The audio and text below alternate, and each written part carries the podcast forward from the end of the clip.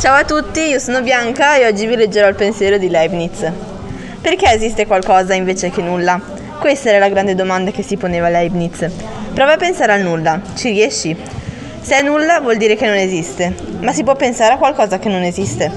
Sicuramente si può pensare a qualcosa che è, già esistito in passato, anche se ora non esiste più, come i dinosauri o qualcosa che potrebbe esistere in un futuro, anche se ancora non esiste, come le automobili volanti, che, che magari esistono già nel tuo pensiero. Perché no? Se una cosa invece non la possiamo proprio pensare, non esiste, è il nulla. Ma perché c'è quello che c'è? Per Leibniz l'esistenza delle cose non dipende dalla materia di cui sono fatte, ma da una forza viva, cioè da energia. E questo vale non solo per gli esseri umani e per gli animali, anche per le piante e addirittura per i sassi. È la forza viva che permette a ogni cosa di essere. Un sasso, anche se non è consapevole come può essere una persona, ha comunque una forza che lo fa essere ciò che è e quindi eh, tende verso il basso.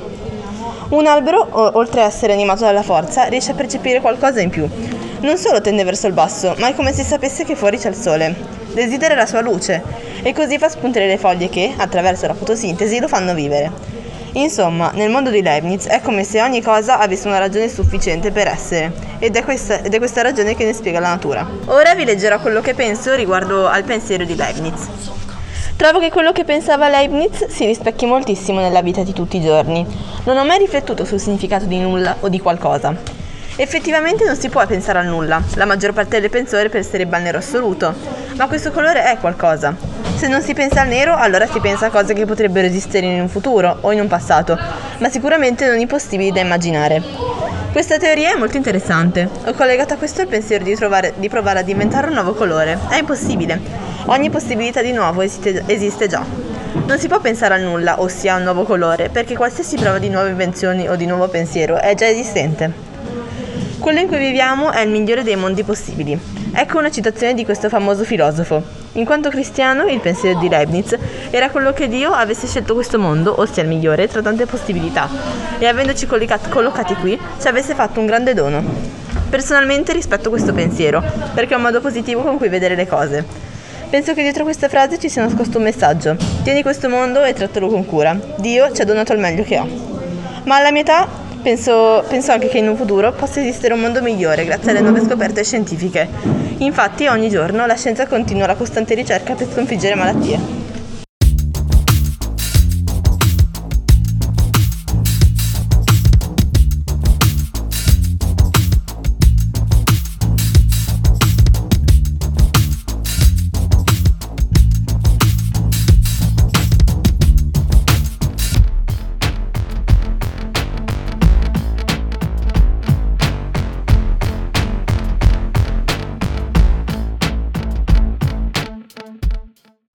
Che l'uomo è già andato sulla Luna e mentre leggi gli scienziati stanno progettando il prossimo viaggio su Marte?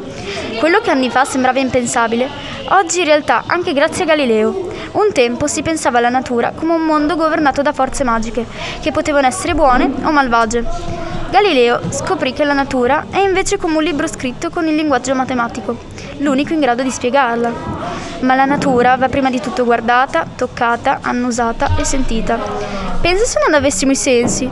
Galileo provò a immaginare un mondo senza occhi, orecchie, naso, bocca e addirittura senza pelle. Potrebbe ancora fare esperienze della natura intorno a sé? Ovviamente no, ma il mondo continuerebbe a esistere secondo le sue leggi e il sole a sorgere e a tramontare. Però nessuno saprebbe il perché. I sensi allora servono per raccogliere indizi e fare delle ipotesi. Ma non basta, ci vogliono degli esperimenti per verificare se le ipotesi sono vere e solo in quel caso diventano leggi scientifiche. Con il cannocchiale Galileo scrutò il cielo, raccolse i suoi indizi e verificò le sue ipotesi, scoprendo i crateri della Luna e perfino il movimento della Terra. Hai visto quanto sono importanti i sensi per decifrare il grande libro della natura? E allora perché nella Bibbia troviamo anche riferimenti ai pianeti e alle loro leggi che contrastano con la scienza? Ma la Bibbia non parla il linguaggio della natura perché si occupa di cose divine. Per Galileo Dio ci ha donato i sensi affinché li usassimo per conoscere il mondo terreno ed è quello che lui provò a fare per tutta la sua vita.